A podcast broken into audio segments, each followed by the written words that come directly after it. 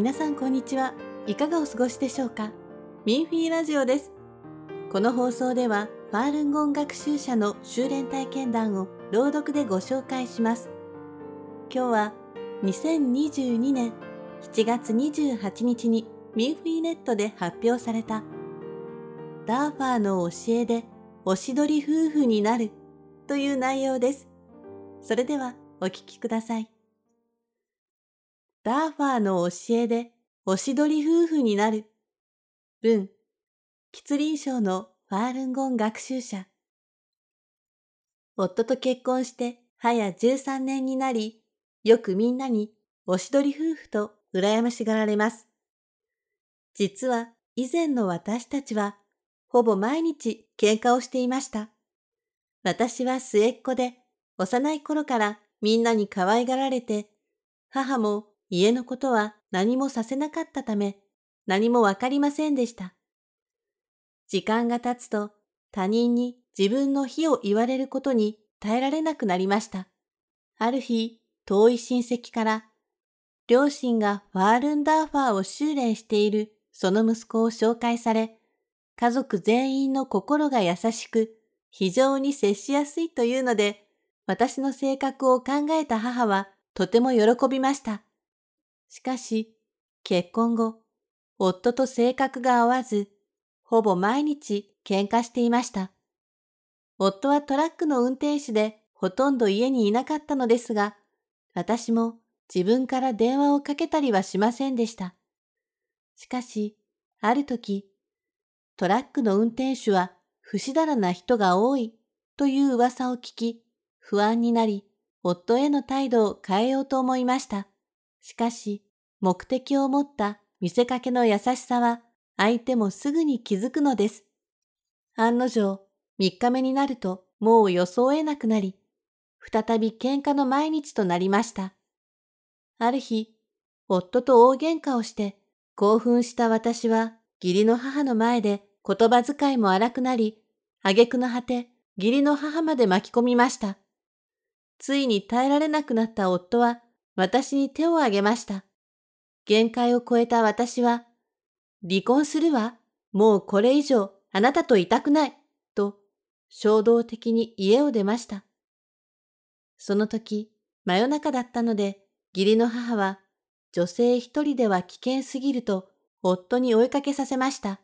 仕方なく家に戻ると、義理の母に、大したことじゃないんだから、そんなに怒らないの。どんなことにあっても冷静になるべきよ。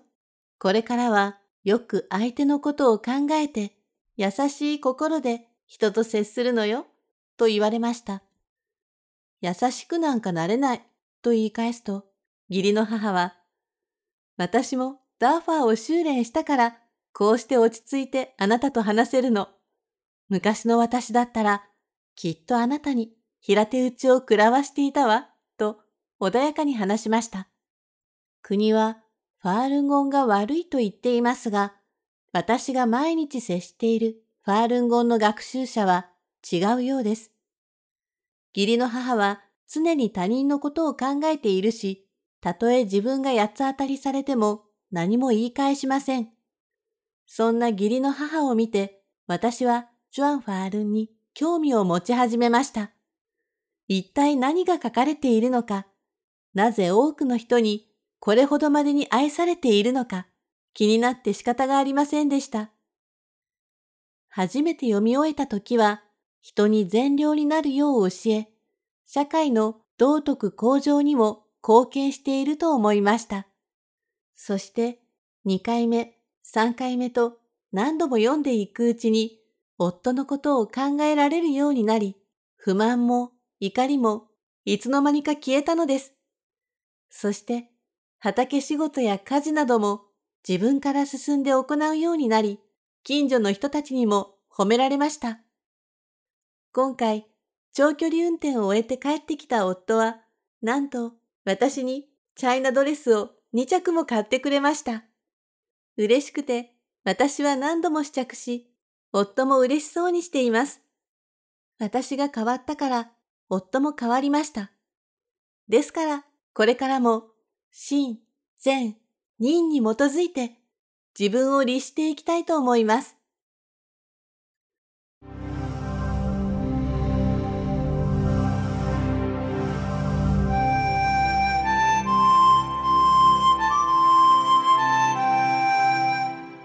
皆さん、いかがでしたか？他にも文章を読んでみたい方は、ミンフイネットのウェブサイト jp.minghui.org